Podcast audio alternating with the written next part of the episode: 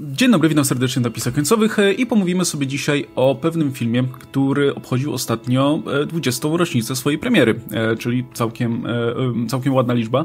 Plus jest to film, jakby nie patrzeć, ważny także i dla nas, biorąc pod uwagę, że regularnie mówiliśmy o filmach z superbohaterami, obecnie za dużo ich nie wychodzi, ale miejmy nadzieję, że wrócą prędzej czy później. Chodzi oczywiście o X-Men w reżyserii Bryana Singera. Umówmy się, że temat Bryana Singera pominiemy kompletnie, bo myślę, że tutaj nie ma sensu odbierać wiecie, światła reflektorów filmowi. Więc temat reżysera pominiemy. Będziemy mówić najwyżej o robocie reżyserskiej, więc tak, żebyśmy już mieli tutaj odhaczone. Natomiast jeśli chodzi oczywiście o X-Men, no to swoją premierę miał 14 lipca 2000 roku. No i mówi się o tym filmie bardzo często, że to był ten film, który w zasadzie zaczął tę nowożytną erę ekranizacji superbohaterskich. To dzięki niemu tak naprawdę powstawały kolejne, bo ponoć ten film dał do zrozumienia wielu producentom, że można, tak? Że można zrobić film superbohaterski, który jednocześnie będzie no dobry, będzie sensowny, będzie miał postacie z krwi i kości i nie będzie tylko i wyłącznie ciekawostką. I moje pytanie od razu do was, czy się zgadzacie z tym? Bo bardzo często bo oczywiście mieliśmy wcześniej inne adaptacje superbohaterskie, Supermana, Batmana i tak dalej, Blade'a na przykład, który się często tutaj pojawia w tym kontekście, ale czy zgodzicie się z tym, że właśnie od X-Men się to wszystko zaczęło?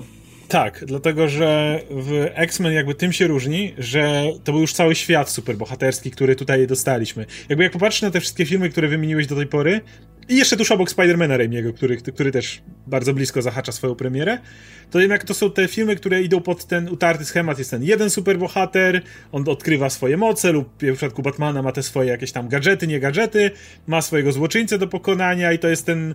Zawsze oni są tymi unikalnymi dwoma, wiesz, siłami, które się zderzają w tym konkretnym świecie.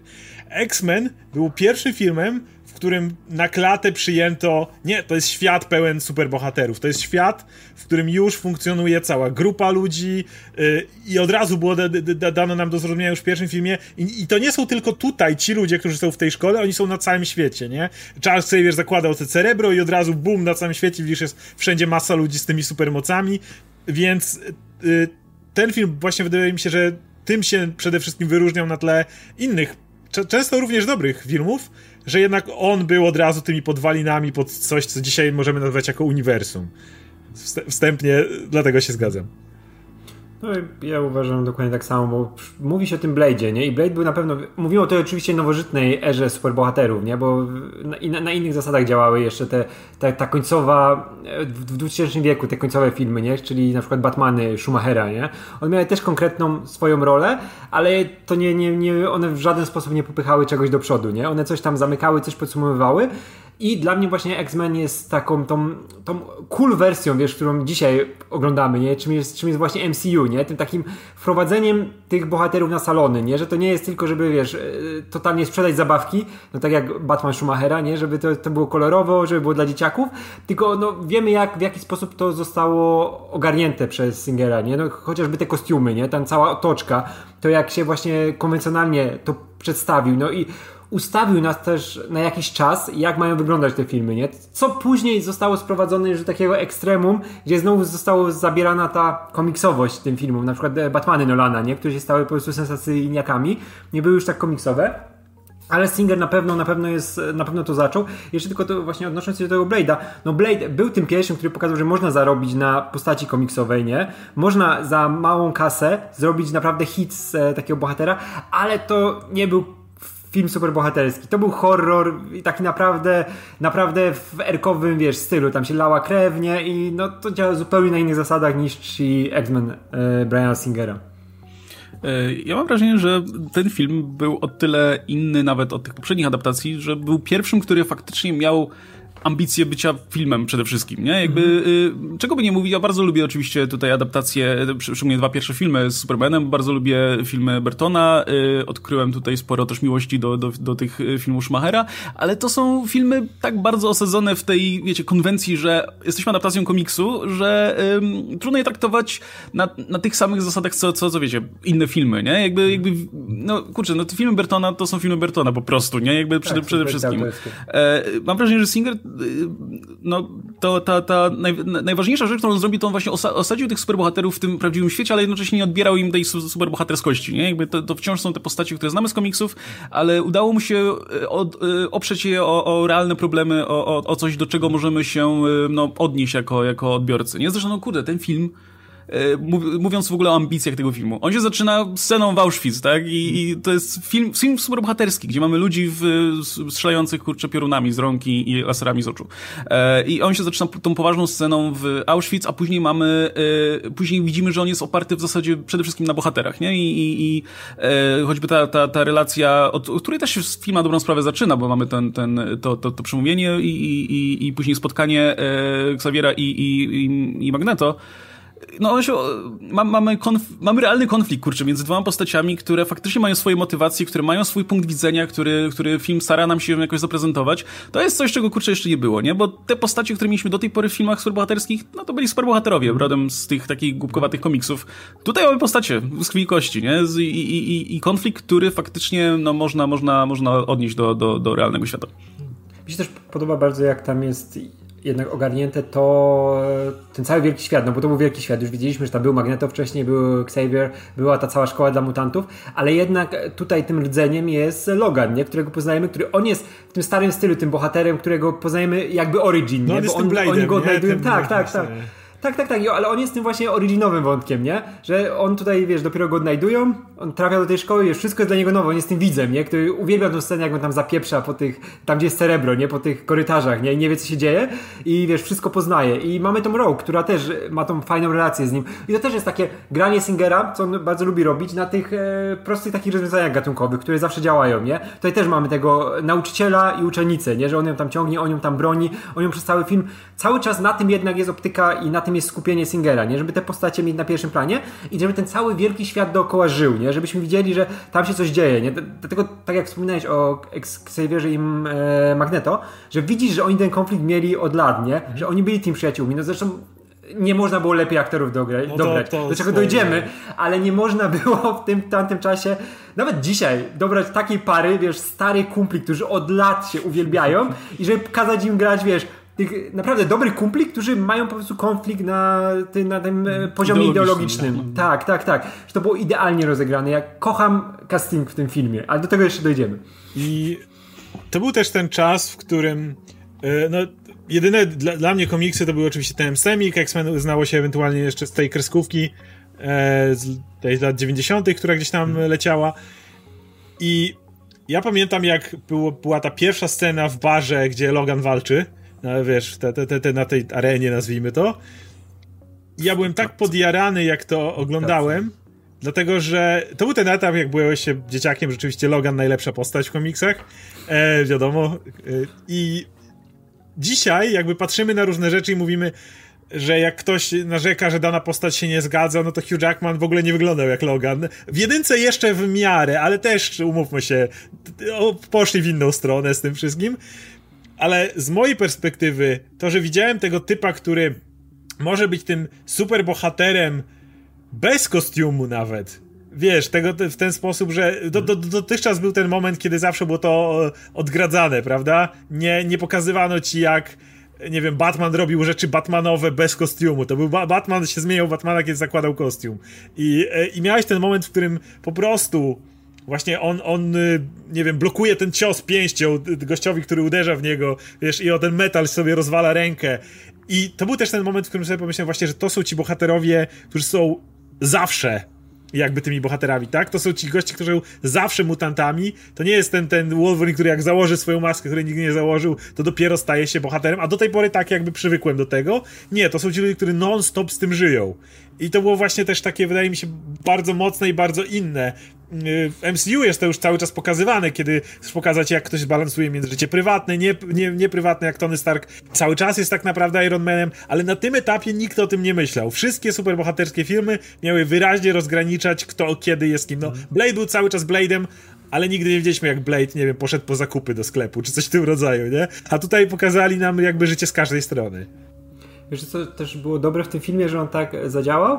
Że on nie ma takiego wizualnego, jakiegoś, wiesz, konkretnego skupienia się na jakimś takim, wiesz, reżyserskim podejściu do jakiegoś, Nie wiem, jak na przykład gotyk wykorzystywał Burton u siebie, nie? Że to było konkretnie konkretny typ widza, nie? Któremu się to najbardziej spodoba. Znaczy, albo na przykład weźmy Schumachera, nie? Te jego neony i te jego Gotham, wiesz, futurystyczne.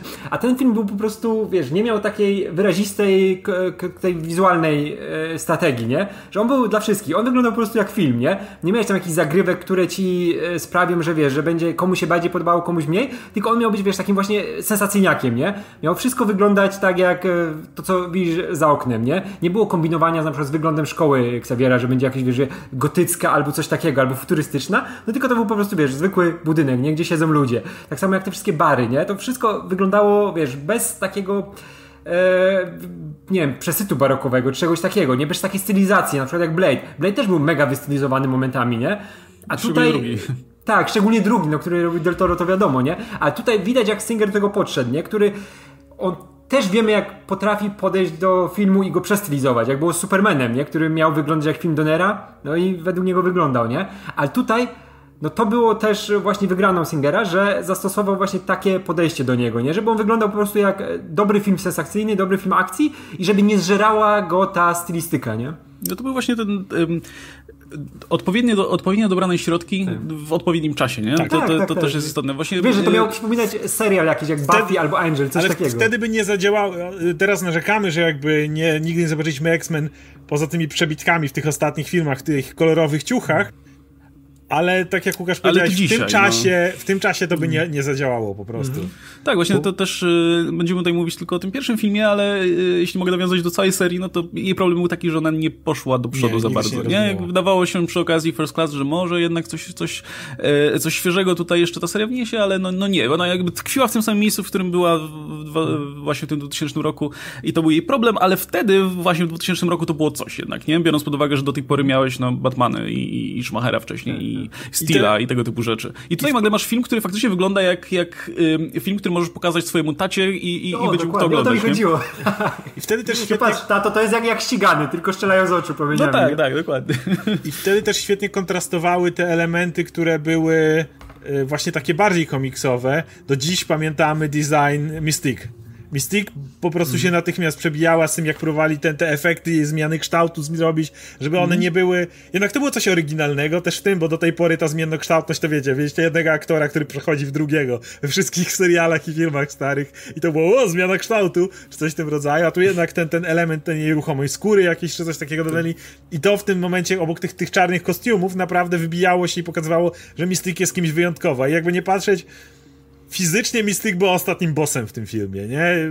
Z Magneto jakby walka wyglądała już inaczej, a Mystique była tym największym zagrożeniem, z którym tam się ganiali po tej Statule Wolności, nie? No właśnie, jeszcze a propos tego, jak ten film wygląda, no to ja się totalnie zgadzam właśnie, że on nie jest przestylizowany i wygląda jak bardzo... Contemporary.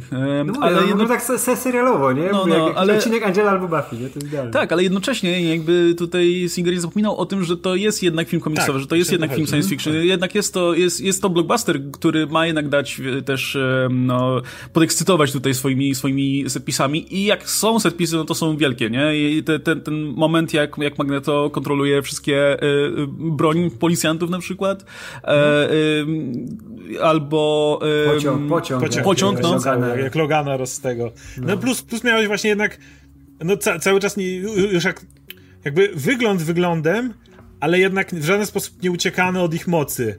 Więc jeżeli Cyclops miał być typem, który nosił debilne gogle na twarzy i strzelał laserami z oczu, to strzelał laserami z oczu. Jak Storm miała mieć pelerynę i podnosić ręce i miały walić pioruny, to waliły pioruny, prawda? Miałeś tego typa, co mu się ostrza z rąk wysuwają, no to mu się wysuwały te ostrza z rąk. Pomimo tego, że mieli te czarne kostiumy i tak dalej, to jednak... To, co w nich jest najciekawszego, te unikalne, wiesz, jeśli chodzi o design, nie o charaktery, to właśnie to zostawiono właściwie nietknięte, właściwie bez zmian. Plus, no czasami właśnie były te elementy, Cerebro to ten debilnie wyglądający kask, prawda, który ten Patrick Stewart zakładał sobie na głowę i tak dalej. Dawało to wrażenie tej dziwności, kiedy ona była potrzebna znowu. Dzisiaj chcemy czegoś więcej, ale wtedy te elementy to i tak był bardzo ryzykowny, bardzo trudny do przełknięcia akcent, który wypalił. No mi się podoba właśnie, tylko dodam, że w jaki sposób właśnie te ograniczenia też, że no ta scenografia też nie wyglądała jakoś super, nie? I no, ten film się zestarzał, nie? Jak go dzisiaj oglądasz, to widzisz, że on wizualnie się zestarzał, ale też Singer jednak ma to wyczucie, wiesz, łapania scen, nie? Do takich dobrych obrazów ujęć. Na przykład miałem pierwsze pojawienie się Storm i Cyclopsa, jak ratują Logana, nie? I masz, wiesz, ten śnieg, mamy tą ścianę śniegu i tą dwójkę, która stoi, wiesz, w tych kostiumach, które są uaktualnione, ale nadal są dziwne, że zobaczysz dwóch tak ubranych ludzi, nie? I wiesz, i strąca tego Sabretoofa z niego, nie? I to wygląda naprawdę fantastycznie. Ja tą scenę, wiesz, do dzisiaj mam w głowie dokładnie tak, jak ją pierwszy raz zobaczyłem, nie w kinie, bo ja na tym nie byłem w kinie, nie? Ale jak ją zobaczyłem, wiesz, już w domu, na kompie, to będę całe, wiesz, życie pamiętał, nie? Jak oni się pojawili właśnie, mówię, wow, to jest, wiesz, film komiksowy taki, jaki chciałem, nie? Taki cool. Nie jest taki, wiesz, który, jak ten właśnie Batman i Robin, że tam łyżwy i ten, nie? Że bawiłem się super w pewnym wieku, ale mówię, no to się zestarzeje szybciej niż to, bo to jest cool. Skoro o tym mowa, to wtrącę, u mnie w mieście chyba, nie pamiętam, czy w ogóle dało się obejrzeć, a jak tak, to obejrzenie X-Men 1 w kinie graniczyło z cudem. No ja pamiętam, że była masakra z tym i on w ogóle u nas wyszedł chyba 5 miesięcy jakoś po... W każdym razie ja też nie widziałem X-Men w kinie pierwszego, ale dzięki temu, jak byłem nastawiony po jedynce, to na dwójkę, która już była konkretnie do zobaczenia, to ja chodziłem, nie wiem, z 5 czy 6 razy, wiesz, z każdym znajomym po prostu chodziłem do tej X-Men 2 do usrania, że to jest też dużo lepszy film, ale to też dzięki jedynce miałem to, że jest dwójka w kinach, dobra, idziemy. Ja pamiętam, jak po dwójce, wow, dwójka była najlepszym filmem w historii, tak, lecę na trójkę. Jeszcze... Tak. Szczególnie, że trójka się zaczyna naprawdę fajnie, nie? A później nagle masz taki zjazd. No, ale czułem się jedynki w takim razie. Tak, no właśnie, jak myślicie, dlaczego no, dziś jak mówimy o X-Men, no to mówimy albo o tych najlepszych filmach, czyli, nie wiem, dwójce, First Class, albo o tych najgorszych, bo one są ciekawe. I ta jedynka się bardzo często pomija. Myślę, że to wynika z tego właśnie, że ona się po prostu zestarzała i mam wrażenie, że po prostu, no dzisiaj jednak to jest już bardzo taki, no, konwencjonalny film superbohaterski. Efekty specjalne są, no, kiepskie, to wygląda jak Arrowverse, no może nie aż tak źle, ale wygląda źle. Wiesz, no. Przede wszystkim nie mamy o czym dyskutować, jeśli chodzi o na przykład fabułę jedynki. Nie. Mamy ten niby konflikt ideologiczny, ale on jest taki basic, nie? I wiemy, co w dwójce. W dwójce było to super rozegrane. Tam mamy te postacie pogłębione. To są trzy strony w ogóle. 3 strony, Striker, kurde, Bryan Cox jest jedną z najpiękniejszych osób, jakie znam, nie? Jeśli chodzi o aktorstwo. Jest fantastyczny. A w jedynce, no, mamy super aktorów i tak żałuję, że im tam nie dali lepszego scenariusza, bo to wszystko, że wiesz co, Magneto, zmieniasz, wiesz, dam wszystkim moce, wejdźmy na Statuę Wolności i puśćmy ten promień, który wszystkich zmieni. To się zestarzało już, mówmy się, tak 2-3 lata po filmie to już było, wiesz, archaiczne, tak, maksymalnie. To jest właśnie ten problem, o którym chcę powiedzieć, bo mówiłeś o castingu i casting jest fantastyczny w wielu miejscach, ale jednocześnie... Nie, nawet chodzi o to, że ja na przykład nie uważam, że... Ja uważam, że Halle Berry mogłaby być fantastyczną Storm. Gdyby była lepiej napisana. Ale wiadomo, wtedy też nie było takiego podejścia, ona próbowała ten akcent w jedynce, potem ten akcent jej zniknął i tak dalej. Wiadomo, że wtedy było trochę inne podejście do tego, żeby to jakoś odwzorować. No właśnie, ona nie była napisana na dobrą sprawę. I w jedynce niestety, prawda jest taka, że masz Logana, masz Rogue, masz może Profesora, a reszta to jest Scooby Gang, gdzie Cyclops jest Fredem zdecydowanie. I masz po drugiej stronie Mystique, która wygląda cool, ale też ona, to jest ta fajna zmiennokształtna, nie wiesz, o co jej chodzi, nie wiesz, jaka ona jest, ona po prostu fajnie się rusza i fajnie wygląda i tak naprawdę tego Magneto, który, okej, no to jest Ian McKellen, wiadomo, że jest super. I jak porównasz to potem do dwójki, może byśmy inaczej mówili o jedynce, gdyby nie to, że dwójka była tak bardzo inna. W dwójce, jak popatrzysz nie tylko na główne siły, czyli właśnie Magneto, tam Xaviera, czy Strikera, masz Logana, ale też możesz popatrzeć na jakiegoś Pyro, który ma swój wątek, wiesz, i Iceman obok, masz i masz to już w ten sposób drugoplanowy postacie. Masz tego Nightcrawlera z Mystique, już jakikolwiek wątek, ten atak na Biały Dom i już tutaj coś widzisz w ten sposób. I jasne, jest tam dalej ta Storm, która dalej nie jest napisana niestety, ale ma fajną scenę z huraganami, ale po prostu... rozłożenie akcentów w dwójce na postaci jest znacznie szersze niż w jedynce, gdzie tak jak mówię, poza tak naprawdę Loganem, bo Rogue też była tylko po to, żeby ją porwać, to miała być ta damsel in distress w jedynce, ona też nie miała tam nic do roboty, więc tak naprawdę to wszystko wiązało się z tym, że miałeś Logana i resztę. I Cyclops był tam po to, żeby z Loganem mogli sobie podowalać, żeby mógł powiedzieć "You're dick" i on wtedy powiedział "A, to jesteś ty, ha, ha, ha". Wiesz, jakby te wszystkie postacie były dokładnie, służyły tylko temu, żeby Logan mógł pobiegać i jasne, oglądał ten się film fajnie, ale fabularnie on już jest po prostu... jest archaikiem. Jest naprawdę na kolanie napisane, jeżeli pomyślisz o tym, jak te postacie są tam rozpisane. To te postacie nie były w żaden sposób rozpisane. No kurczę, mówmy się, w dwójce Mystique w scenie przy ognisku. Odchodź z Nightcrawlerem też i dwie minuty jest... Tak, a potem Loganem. Miliony razy bardziej rozpisana i ma charakter, i dodany jej jest charakter niż to, co się działo w całym pierwszym filmie, nie? No mówię, masz drugoplanową postać jak Pyro, która w pierwszym filmie nie masz takiej postaci, nie masz nikogo gdzieś tam na planie. Jedynka jednak jest jak taki odcinek kreskówki trochę, nie? Że te postacie mają być tak mega wyraziste, tak. To jest przywódca, strzela z oczu. No tak. I jest dupkiem, bo jest przywódcą, nie? To jest cool Logan, nie? To jest Magneto, on zmieni wszystkich, da im moce, zmieni mutantów, nie? To jest profesor, on jest dobry, on zbiera tych dobrych, nie? A w dwójce już nie masz tak jednoznacznych tych postaci, nie? Każdy wychodzi, że ma coś na sumieniu, wiesz, coś go tam dręczy, no kurczę, jak Logana, wiesz, popatrzymy na Logana z jedynki, a dwójki, nie? To jest niebo a ziemia, nie? Nadal jest super zagrany, bo tutaj aktorzy spełniają swoją rolę naprawdę fajnie, ale przez to, że te postacie nie są rozpisane, no to ten film się tak starzeje, nie? I nie ma po co do niego wracać, to jest najgorsze, nie? Że nie masz po co wracać do jedynki, do dwójki W dwójce masz taką postać, która jest dokładnie odpowiednikiem Mystique z jedynki, czyli Lady Deathstrike. Ale Mystique mam gdzieś w jedynce, bo ona sobie biega i tam ją raz Logan drapnął i ohoho, potem zmieniła się w tego senatora Kelly'ego. Kurde, jak Deathstrike umarła pierwsza z filmie, to mi było smutno. Bo to była taka, widzisz, że była kontrolowana postać, a wiesz, a to są postacie, które jak pomyślisz, pełnią dokładnie tą samą rolę. Mają mieć coole sceny akcji i zero charakteru. Ale to już widać było wyraźnie, jak między tymi filmami jest przepaść. Tak, wiesz, ale w ogóle jak z jakim pietyzmem podchodzi dwójce, nie wiem, na przykład do śmierci postaci, jak mamy śmierć Deathstrike, nie? Którą pamiętasz cały czas, nie? Jest fantastyczna. A co się stało, znaczy nawet nie ze śmieciem, ale co się stało z Toadem? Toadem, ten najgorszy tekst. Jest najgorszy tekst w historii, nie? Co się dzieje z żabą, jak dostanie piorunem, nie? I wiesz, to było takie... Wiesz, w głowie scenarzysty w tym momencie to się wydawało cool, nie? I że to będą cytować przez lata. No niestety cytują, ale nie w tym kontekście, którym on chciał. No, pozdrawiamy Josea Whedona. Więc odpowiadając... Tak, wiem, że to Josea i to z faksem też jest z Whedona, nie? Bo to odczucie... Więc odpowiadając trochę właśnie na to pytanie, że wydaje mi się, że dlaczego jedynce tak się nie mówi? Dlatego, że dwójka nie wyszła wiele lat... Ile? 2002? Dwójka jest? No, więc zaledwie 2 lata różnicy są. A po prostu poziom poszybował niebotycznie w porównaniu do tego, co dostaliśmy w jedynce i po prostu wydaje mi się, że dwójka kompletnie przyćmiła wszystko, co wniosła jedynka, bo po prostu wszystko zrobiła lepiej. Ale zobacz tą dyskusję.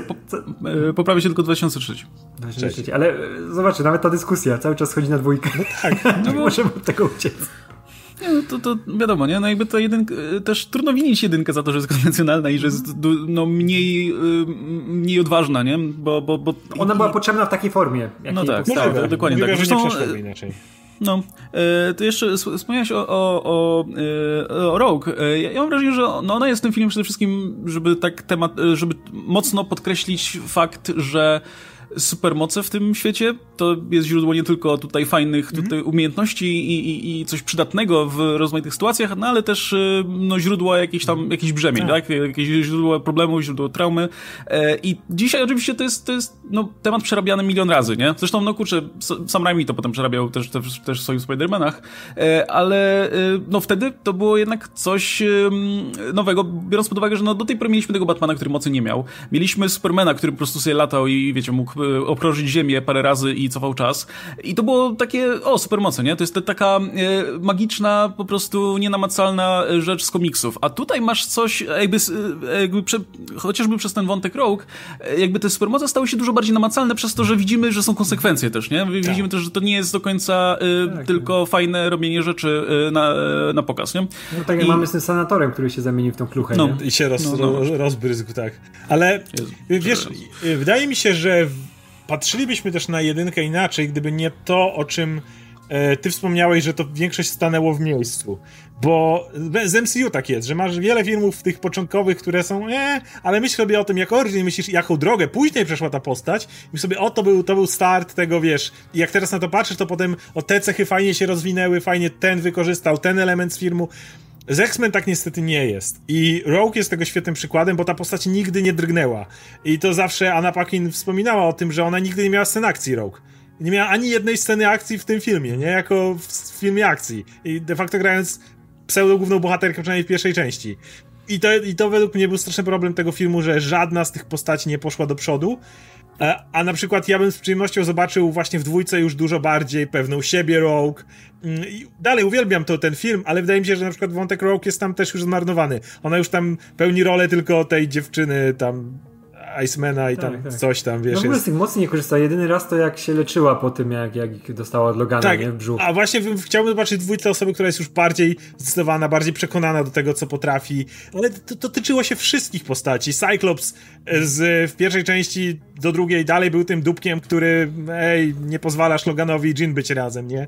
Jean jest dalej taka sama. I nawet najlepsze postacie, jak Logan czy jak Profesor, oni też są stop tacy sami. Z filmu na film nic się nie zmieniają, niczego się nie uczą. Jasne, możesz powiedzieć potem, że w filmie Logan już tam jest zmiana, ale to jest, wiesz, kiedy to było, że tak powiem. Po drodze była cała masa filmów, w których pojawiał się Xavier i Logan i oni non-stop byli taki sami. Nikt z tych postaci nie przechodził żadnej drogi i przez to też patrzymy na jedynkę jako okej, po prostu w innym filmie te same postacie napisane tak samo, znaczy napisane lepiej, ale z tym samym charakterem po prostu były poprowadzone lepiej. Po raz kolejny, gdyby to był jeden z etapów ich podróży charakterologicznej, może byśmy też mieli inne podejście do tego filmu.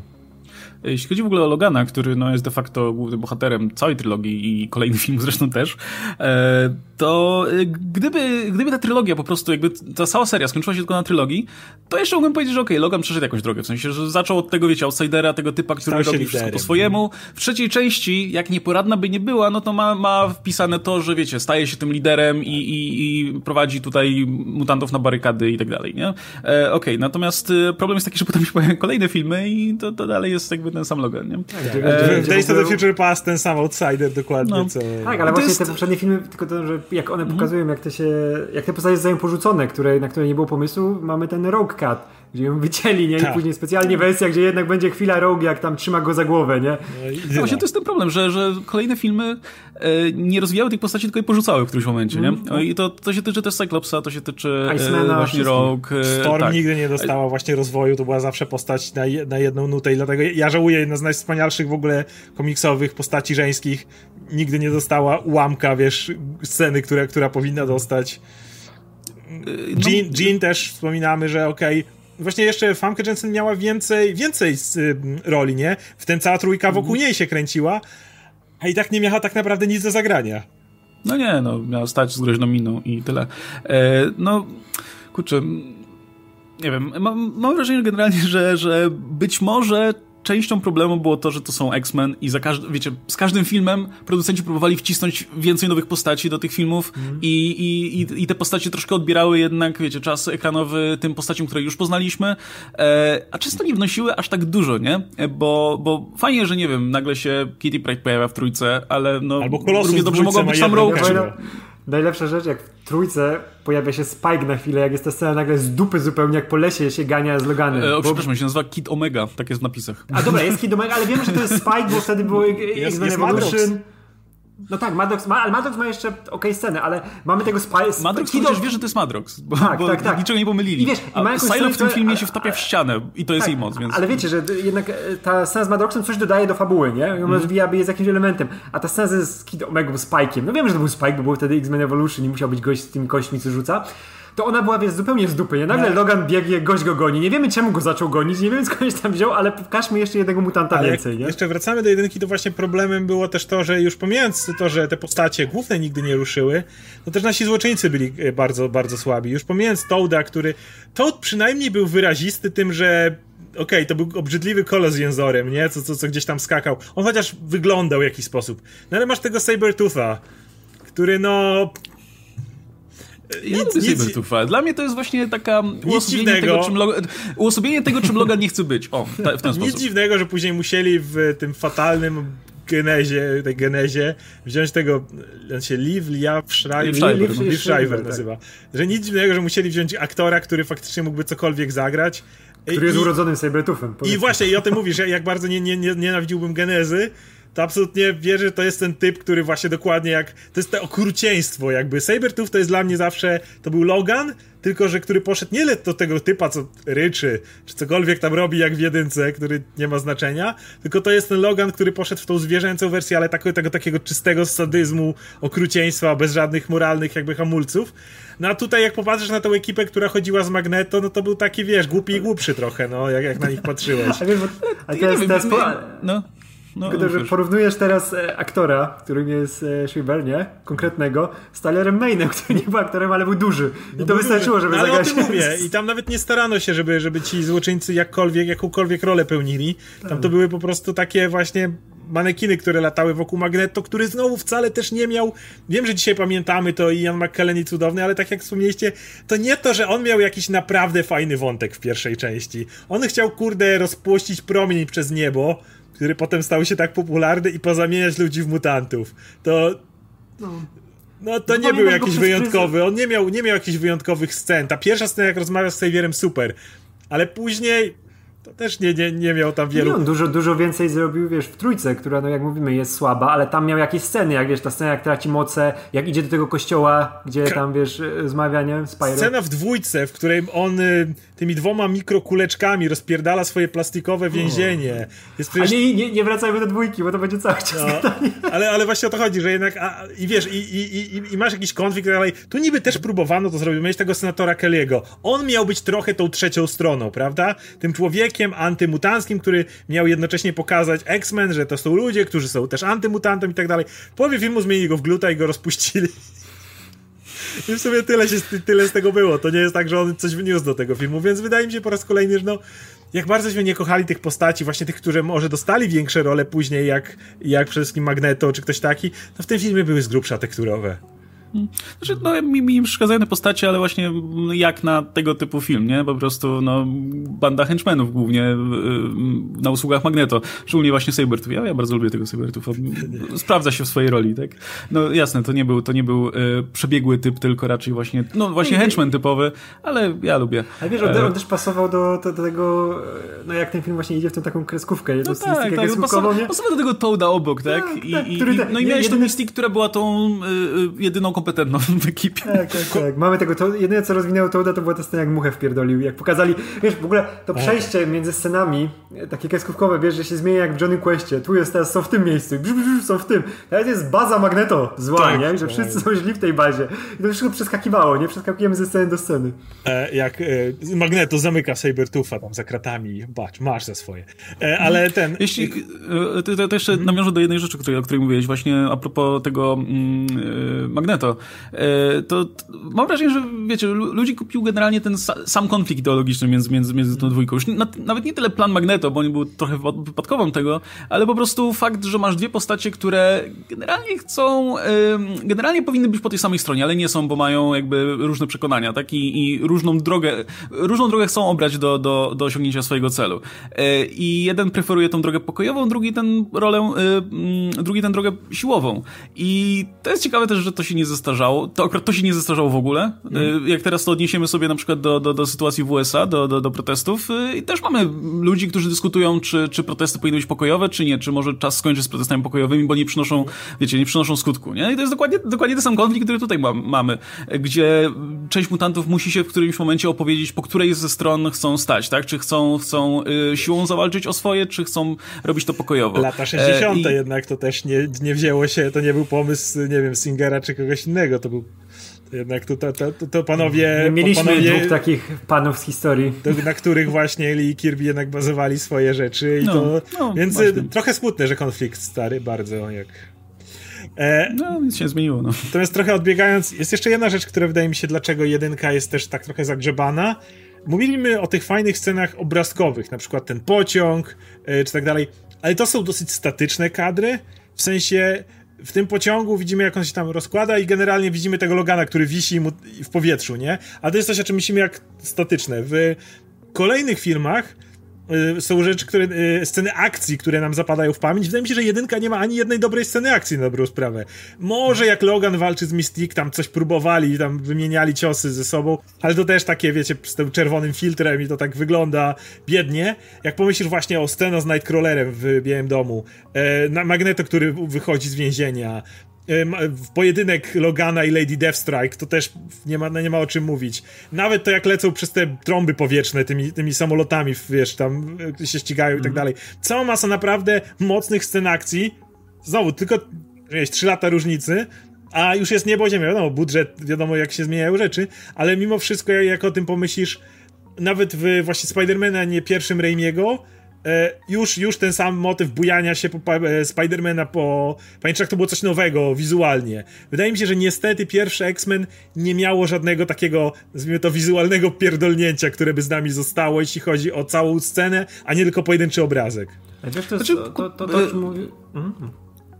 Okej, to ja powiem tylko, że właśnie ja bym powiedział, że tak, wizualne pierdolnięcie było, ale właśnie w takiej pocztówkowej formie, nie? No bo tak, masz te sceny, które zapamiętujesz, tak? I ja cały czas będę przytaczał scenę, jak Magneto wychodzi, rozpierdala te radiowozy i wiesz, po prostu w jedną sceną pokazuje, że tak nie tak. Kula, co tam wciska się temu kolesiowi, wiesz, w ten... Ale to taka mikroskala jednak cały czas. Tak, potem, i masz tam z tyłu jeszcze tego Xaviera, który toczy tutaj dyskusję z nim, nie? I to jest super scena i jest parę takich scen bardzo dobrych. Po prostu ten film nie jest ekscytujący, no mówmy się, akcja nie jest właśnie, jakby nie podnosi ci adrenaliny, nie sprawia, że siedzisz, wiesz, na krańcu siedzenia, gdzie, znowu wrócimy do dwójki, dwójka jak się zaczyna tą sceną w Białym Domu, to już po prostu siedzisz, kurwa, to już jest ten wybuch wulkanu, nie? To dokładnie. Tak, no. Właśnie to o czym mówiłem, właśnie to przechodzenie między scenami, że one są takie estetyczne, że mamy, wiesz, nowa scena, nie? Czyli mamy na przykład tego Magneta, który jest przed tym, z tymi kulami, tą scenę, nie? Ale to wszystko się dzieje w jednym miejscu, nie? To jest takie serialowe kręcenie. Zaraz po tym przeskakujemy do innej sceny, nie? Nie ma tej takiej płynności. A zobaczmy dwójkę, na przykład walkę w tym domu, znaczy w posiadłości ten, nie? I jak Logan, on jest cały czas w ruchu, on przechodzi, wiemy, że my razem z Loganem przechodzimy do nowych pomieszczeń, nie? Nie ma tak, że po prostu teraz pokażemy, co się dzieje w innym miejscu, teraz przeskoczymy statycznie do innego miejsca i pokażemy ci konkretną scenę w tym tak, miejscu. Teraz sobie rozmawiają tutaj. Tak, teraz tu rozmawiają, teraz tu walczą, teraz tutaj, nie? A tam mamy Logana, który cały czas się przemieszcza, nie? Cały czas gdzieś i my z nim podążamy, wiesz, na nowe miejsce, nie? Gdzie się toczy akcja. No i w jedynce tego brakowało, ale widać, że to jest taki bezpieczny sposób kręcenia, nie? W dwójce już widać, że to jest jednak ryzykowne, nie? Żeby ruchem coś pokazać, bo można coś spieprzyć, nie? I dobrze, że zaryzykował wtedy już Singer na tym poziomie, nie? Że mógł sobie na to pozwolić, no, przynajmniej. I pod tym względem właśnie, jak nawet popatrz na późniejsze filmy, akurat z trójką mam ten problem, że tam nie mam jakoś wyjątkowo też dobrych scen. No to z dołu mamy te przeskoki, scena. Właśnie trójka znowu wróciła do tego, ale już jak popatrzysz nawet na Days of the Future Past, nawet popatrzysz na właśnie First Class, to tam już jak najbardziej masz te takie właśnie, masz tu dynamikę, masz tu czasami akcję, która podąża właśnie ci kamerą za czymś, wszystko się dzieje bardzo dynamicznie i są te sceny całe, tak jak mówisz, nie pocztówki, nie tylko popatrzmy na tą jasne, emocjonalną scenę, tak jak mówisz, gdzie Magneto pokazuje Who's the Boss, ale cały czas taką bardzo... No, pociąg działa dokładnie tej samej zasadzie. Czyli Magneto trzyma cały pociąg i Logana w ryzach i pokazuje, jak jest potężny. Ale to jednak nie jest to samo, co... I znowu, jeżeli mamy mówić o Magneto, to Magneto, który za pomocą 2 małych metalowych kulek robi po prostu totalny rozpierdol. Które najpierw wyciągnął z krwioobiegu. Tak. I to też, wiesz, z czegoś wynikało, no wiadomo, z całej sceny wcześniej, wiemy skąd tam się to znalazło, nie? Ale ta cała scena z kulami, ona, wiesz, on cały czas się porusza. Tak, wiesz, tak, one lata, on robi ten dysk, wchodzi na niego. On kręci się wokół tego Magneto, który leci na tej jednej, leci wiesz, na tym dysku, nie? I one, wiesz, one wokół niego tańczą i cały czas, tak, masz cały czas tą dynamikę, cały czas ten ruch, kiedy właśnie, tak jak Łukasz powiedziałeś, nie jest zbyt ekscytujący pierwszy film, tam raczej wszystko stoi z grubsza. Ja pamiętam z tego pierwszego filmu głównie, jak oni biegają po tym muzeum, czy czymś i nie mogą się znaleźć tam, no i nic się nie dzieje. Ja pamiętam tą stację, tam gdzie pociągi, tą stację pociągową, kiedy Cyklops rozwala ten dach, to jest tak, coś się działo, nie? A tak to chodzą i patrzą, nie? Gdzie ktoś jest, gdzie ktoś jest. Więc to mówię, nic dziwnego, że jakby to zostało trochę zapomniane, bo po prostu nie... No nie odstawiam, nic się, takiego no. Tam nie wybija, takiego, że zawsze, no mówię, tego Nightcrawlera mamy 2020 rok, 17 lat później, to jest dalej jedno z najlepszych, jeżeli nie, kurwa, najlepsze otwarcie filmu superbohaterskiego, jakie było do tej pory, nie? No plus to też było wciąż CGI nie na tym poziomie, którego już przywykliśmy dzisiaj, nie? Dzisiaj praktycznie każdy film superbohaterski stoi na możliwie najwyższym poziomie pod tym względem, bo to efekt najwyraźniej, jakby jest taka średnia, powyżej której rzadko kiedy ostatnio filmy jakoś wychodzą ponad tym średnią, ale też rzadko kiedy robią coś gorzej. A tutaj no widać, że ten film mocno odstaje od tych standardów, które mamy dzisiaj, no ale no znowu to był 2000 rok, nie? Jakby w latach 90 dopiero się twórcy uczyli korzystać z CGI na jakąś nową, szerszą skalę. I tak mam wrażenie, że wiele efektów przez to, że było pomysłowych, to wytrzymało próbę czasu, chociażby właśnie ta Mystique, nie? Gdzie patrzysz na nią, jak właśnie zmienia postać, widzisz to CGI, widzisz, że to nie wygląda realistycznie, ale przez to, że był fajny pomysł na to działa, nie? Zresztą ja nie wiem, skąd mi się wziął ten pomysł, żeby Mystique biegała nago w tym filmie. Że to przeszło, nie? No. Ale wiesz, i to zachowali na kolejną Mystique, nie? I dokładnie nie tylko to, że biegała nago, ale ten sam efekt transformacji jakby uznaje, że jest tak fajny i tak ikoniczny, że już jej został, wiesz, chociaż zmienili całą masę innych efektów, jak działały, jak różne rzeczy szły, to jedną rzecz zostawili, nieważne kto grał, wiesz, daną postać. I to jest najbardziej komiksowy kostium w historii kina, bo to jest dokładnie narysowany kostium na ciele. Tak. No właśnie, te kostiumy.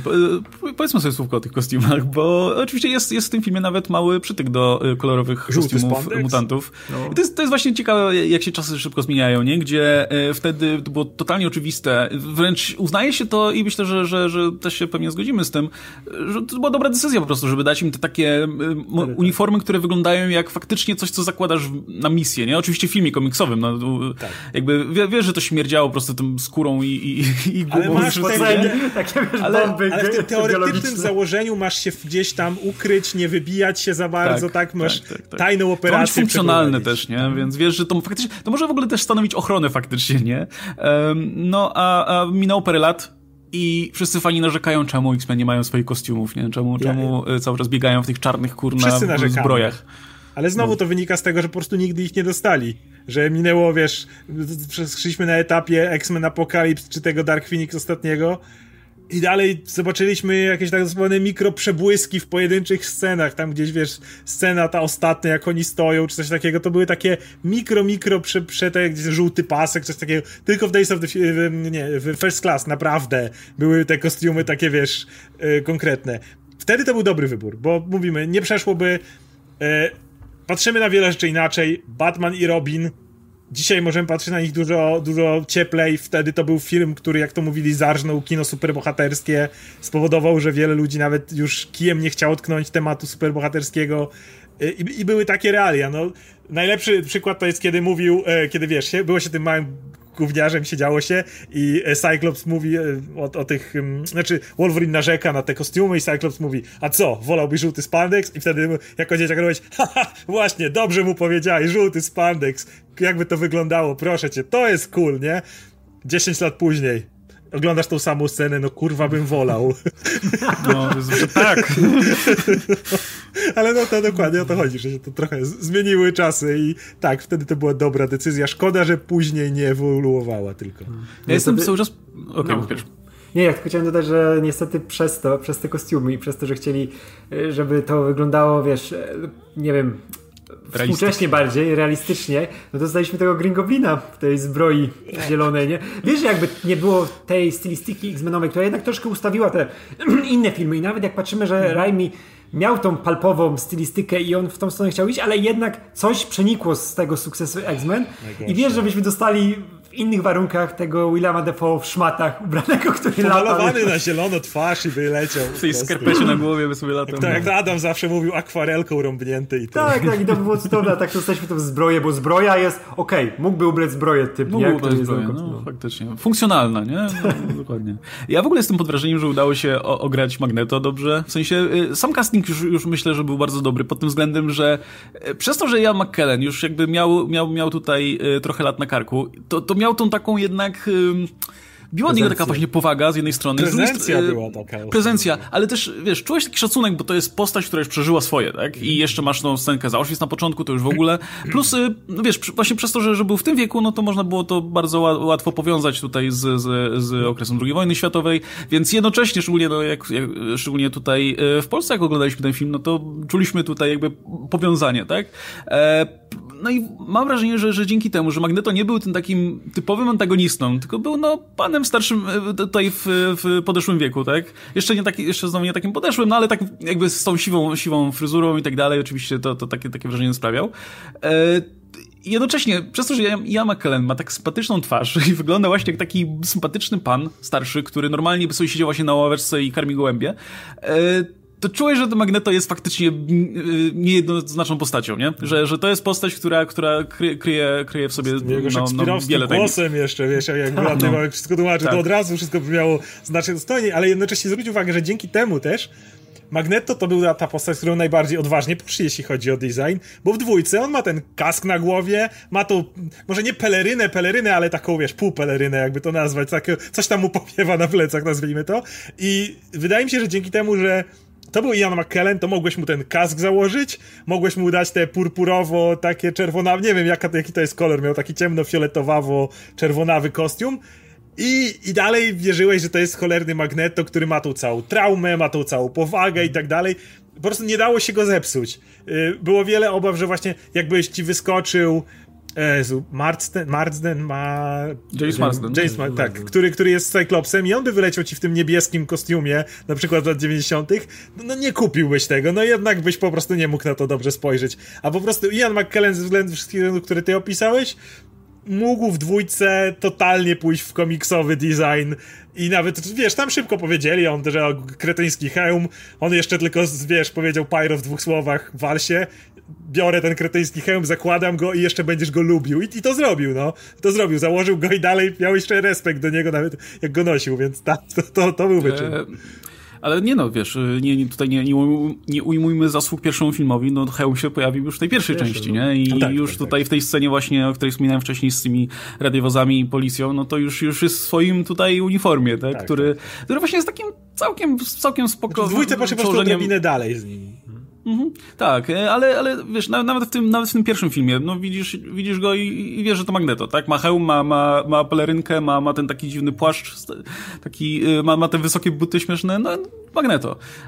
I no, wydaje mi się, że kurczę, no, gdyby to nie wyszło, no to byłby problem, tak? Nie kupiłbyś tego hełmofonu. Tak jak w First Class, kurczę, jak tam Kevin Bacon zakłada to wiadro na głowę, no to ja nie jestem w stanie tego kupić. No nie jestem w stanie, tak jak lubię ten film, tak tego nie kupuję. Fassbender potem to zakłada, to wygląda fatalnie. Ja za każdym razem po prostu wybucham śmiechem w tym momencie, podczas gdy Ian McKellen zakłada swoje wiadro, wszystko jest. Ale on się jeszcze tym bawi, tak dostojnie. Właśnie w dwójce, jak on wchodzi do tego pokoju z Cerebro, i tam siedzi ten syn Strikera i on tak się nie nachyla. Wiesz, jak ten idzie, wiesz, że to nikt inny ci by tak nie sprzedał tego, ale Ian McKellen ci pokazuje, patrz jakie zajebiste, nie? I myśl sobie, kurde, też chciałbym taki hełm. Chociaż jest kretyński. No. Znaczy on ma też taki bardzo ciekawy, on jest ciekawie zaprojektowany, bo on tak bardzo przylega do twarzy, tak, bardzo blisko, tak. Nie? Może to jest kwestia tego. Mu robi z głowy.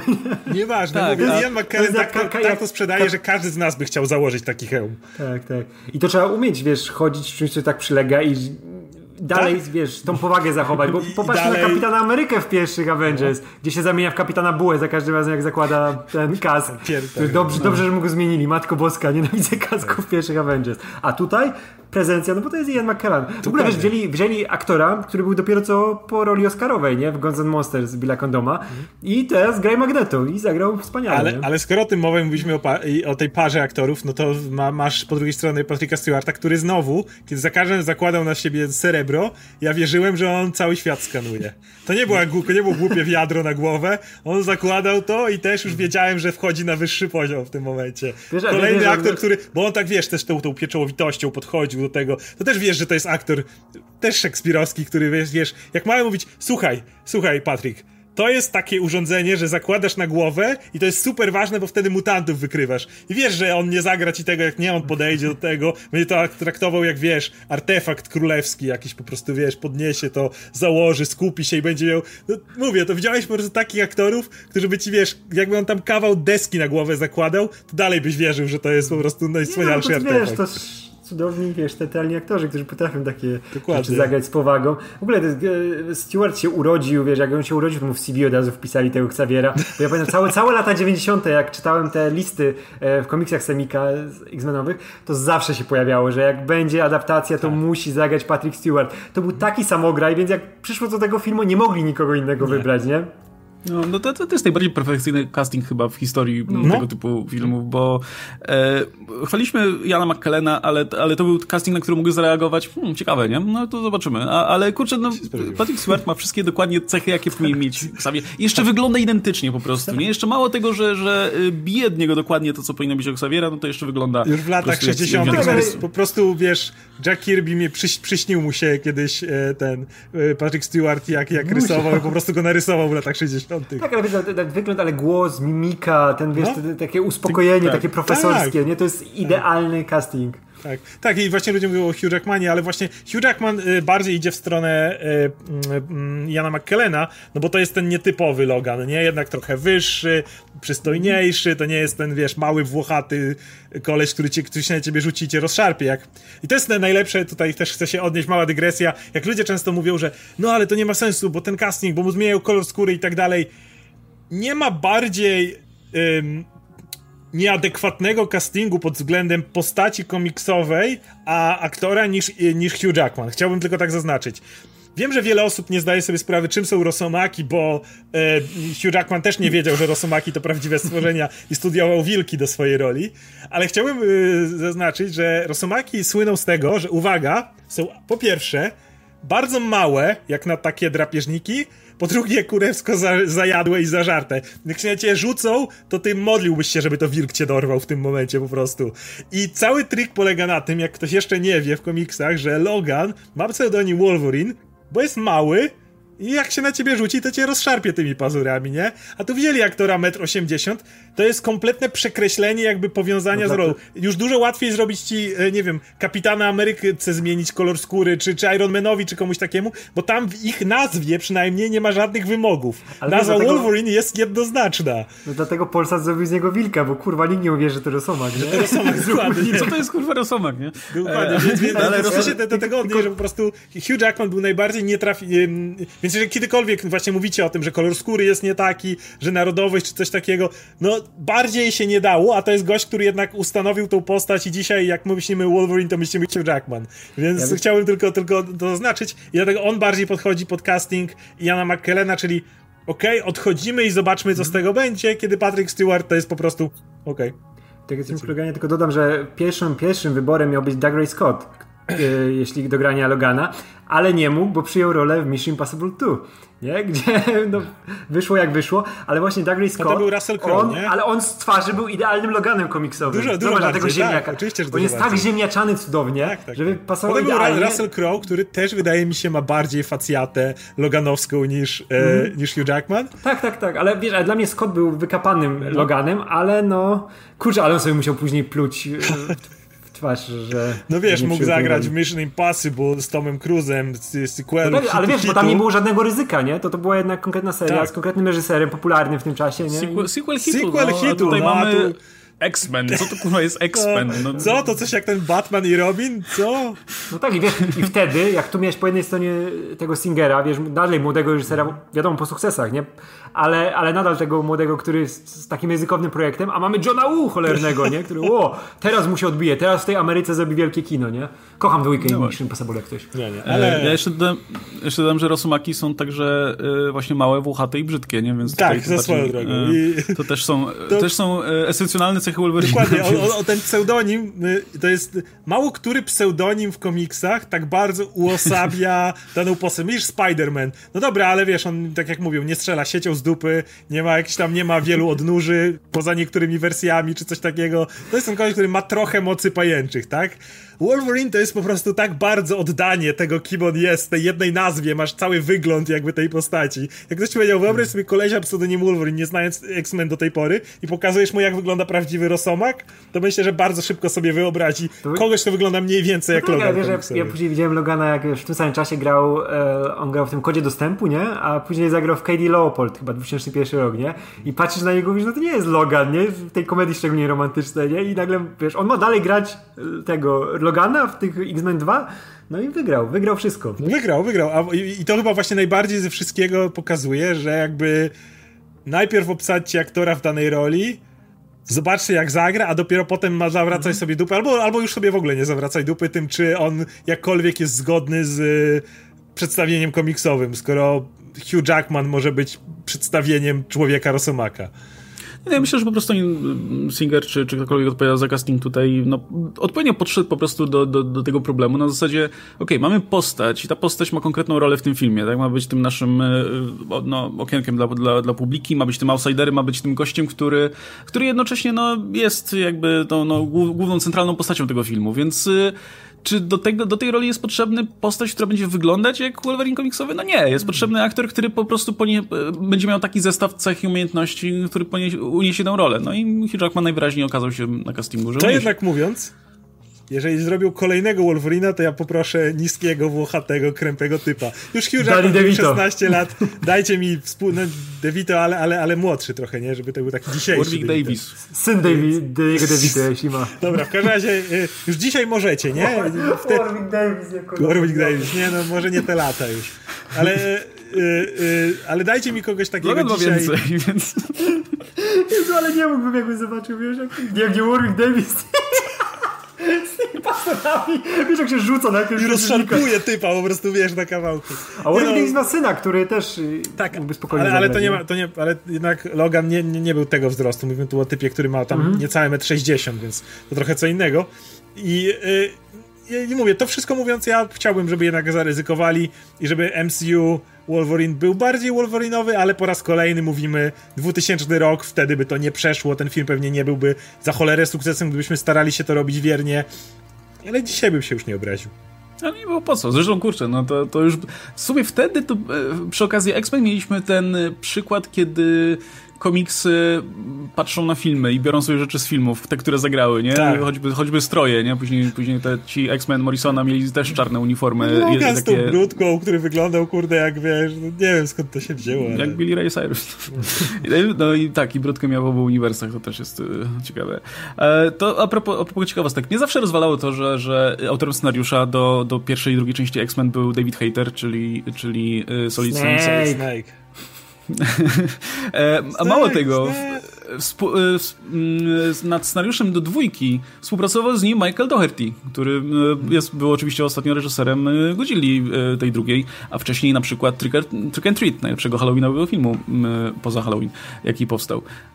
No i to jest... I zdaje się, że oni też jakby potem Singer produkował to Trick and Treat, więc jacyś tutaj zawodowi koledzy, mam nadzieję, że już nie będą współpracować zbyt często. W każdym razie generalnie z tego co ostatnie pytanie do was. O, i tak. Co zostało nam po tym filmie? Po tym jednym konkretnym filmie. Jakby, oczywiście poza serią samą, nie? Oczywiście, która wypoczynowała z tego filmu, ale czy widzicie w dzisiejszych filmach coś, co jeszcze tutaj do tego, co zawdzięczamy temu pierwszemu filmowi? Poza tą oczywistą rzeczą, nie? Najlepszy blooper reel i mem w historii, Wrong Movie. Kocham go ponad wszystko. Jeżeli ktoś nie wie, o co chodzi, to jest scena z latarnią, z Statuą Wolności, kiedy ekipa wychodzi, Scott prowadzi, jest gotowy do strzału i za nimi się Spider-Man skrada. I się typ przebrał za Spider-Mana i to jest normalnie kręcone i wszyscy, cała obsada zaczyna się śmiać. Femke, właśnie Halle Berry i Merzyn nie wiedzą, co się dzieje, bo tam wokół nich cała ekipa śmie. Wtedy się odwracają i jest Spider-Man, który podnosi ręce i mówi sorry, wrong movie, ucieka i Hugh Jackman go zaczyna gonić. I to jest po prostu absolutnie... Zamordował go. On go tam zabił za rogiem i tak dalej, więc to jest to, co zostało mi w głowie. Nie, a tak kompletnie poważnie, ale sprawdźcie, jak nie dzieje się tego w necie, to był ten czas, kiedy jeszcze nie było tylu blooperów, jeszcze nie było takiego kontaktu, więc to było absolutnie cudownego. No to... Ale jeżeli tak powiedzieć szczerze, co zostało, to wydaje mi się, że to jest właśnie ten moment, w którym pokazano, że uniwersum, czyli świat pełen superbohaterów, może działać, że to nie musi być już superpersonalna historia, znaczy była jednocześnie, ale że możesz pójść w trochę w dziwniejsze rzeczy, możesz powiedzieć, że w twoim świecie jest więcej tych cudów, dziwów i tak dalej, to nie musi być to zamknięte, gdzie twój bohater to musi być ta, wiecie, kropla, po prostu ten jeden niepowtarzalny płatek śniegu, który odróżnia się od wszystkich innych, to może być ten jeden film, w którym jak chcesz pójść w dziwność, żeby ten strzelał z oczu, ten coś tam, ten robił tamto, no tym, czym dzisiaj jest MCU, że tak powiem, to wydaje mi się, że to jest ten film, który to zapoczątkował. To jest film, który nam dał Kevina Feige'ego. Przede wszystkim. Najlepsze, co zostało po tym filmie, to bez dwóch zdań jest Kevin Feige, który wtedy sobie narobił tych wszystkich kontaktów, nie? I dlatego jest dzisiaj tam, gdzie jest, nie? No, w lwiej części przez pracę... On wtedy zobaczył, że to działa, o czym mówię, i tak, potem stwierdził, zróbmy z tego coś większego. Tak, że można, wiesz, że można te filmy otwierać na serię, nie? Że one się nie muszą kończyć, nie muszą być pojedynczymi jakimiś, nie? Tak jak, nie wiem, weźmiemy nawet filmy, które kręciło dwóch reżyserów, znaczy jeden reżyser kręcił dwa filmy, no jak mieliśmy z Burtonem i jego Batmanem, czy z Schumacherem i jego Batmanami, no to były, chociaż zgrywały się stylistycznie, bo takie były podejście autorskie, nie? Ale to były dwa zupełnie inne filmy, opowiadały o czymś innym, nie były praktycznie niczym połączone, nie? A tutaj otwierałeś ten film na możliwość kontynuacji, takiej konkretnej, bezpośredniej, nie? No tak jak dwójka, ona wychodzi bezpośrednio z jedynki, nie? To, co się działo z Magneto, nawet jak powiemy, że to było prosto zarysowane czy coś, no to jednak ma swoje konsekwencje w dwójce, nie? Tego, jak on już podchodzi do tych bohaterów, jak on się rozwija, jak wygląda te jego podejście w ogóle do tego, jak, wiesz, jak się w ogóle wciska się w to wszystko Striker, nie? I nadal mamy tą postać Magneto, która wychodzi bezpośrednio z jedynki, nie? Jest przygotowana, nie musimy jej już poznawać, bo wiemy, co było w jedynce, nie? To ja jeszcze dodam taką rzecz, że mam wrażenie, że przy X-Men po raz pierwszy, jeśli chodzi o adaptacje komiksowe, jakby celem nie było oddanie, powiedzmy, nie wiem, specyfiki komiksu albo generalnie tych komiksowych rzeczy najlepiej jak tam da radę w wersji filmowej. Masz wrażenie, jak oglądasz właśnie czy to Batmana,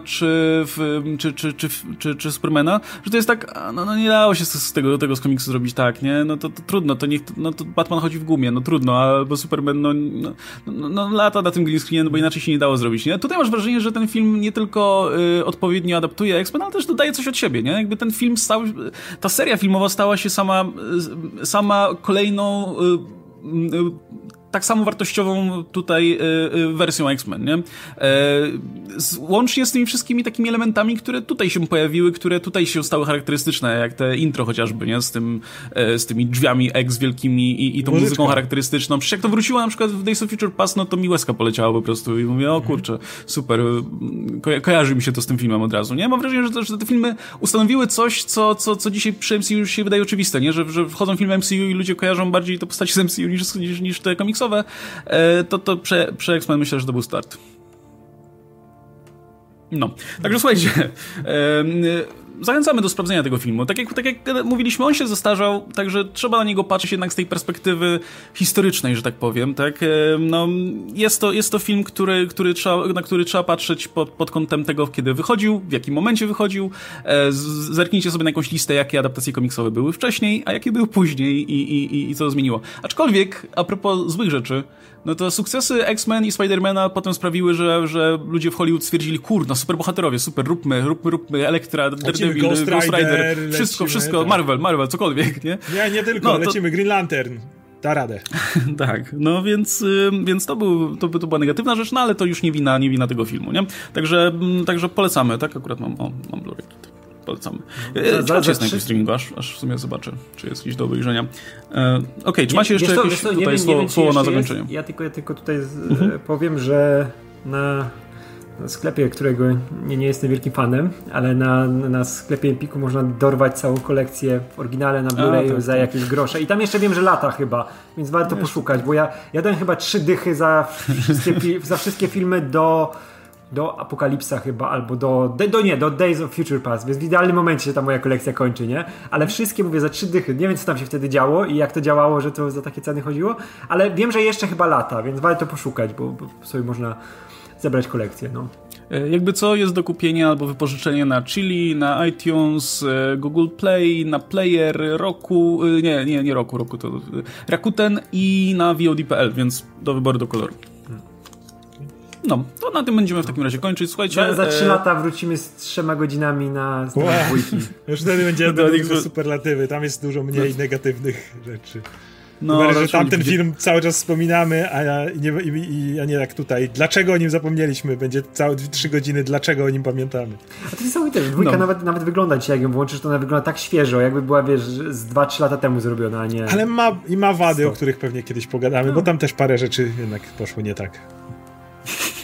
No ale będzie okazja, tak jak teraz, myślę, że częściej będziemy też mówić o tych starszych filmach, bo to jest fan mimo wszystko. Szczególnie o tych, które się jakoś tam zapisały w historii pozytywnie albo negatywnie. Muszę sprawdzić, kiedy Daredevil ma rocznicę. Najbliższa 2023. Najbliższa w tym samym roku co X-Meni. Może wreszcie sprawdzę wersję reżyserską, która ponoć jest dobra. Najbliższe 20 lat dla filmu superbohaterskiego to rozumiem, że będzie Sama Raimiego pierwszy Spider-Man. O tym tak, za 2 lata, no. Także wrócimy na pewno do tego tematu. Słuchajcie, dajcie nam znać, jak wy wspominacie X-Men, jak wy wspominacie całą serię. Być może macie inne zdanie, chętnie sobie o tym poczytamy. Jeśli macie jakieś pytania, no to możecie zadawać w formie tipów lub superchatów, aczkolwiek ten materiał chyba nie idzie jako premiera, także w formie superchatów przy innych premierach. A z nami był Oskar Rogowski i Radek Pisula, się z nami w Kastanmach. Do zobaczenia w kolejnych materiałach napisów końcowych. Trzymajcie się, cześć.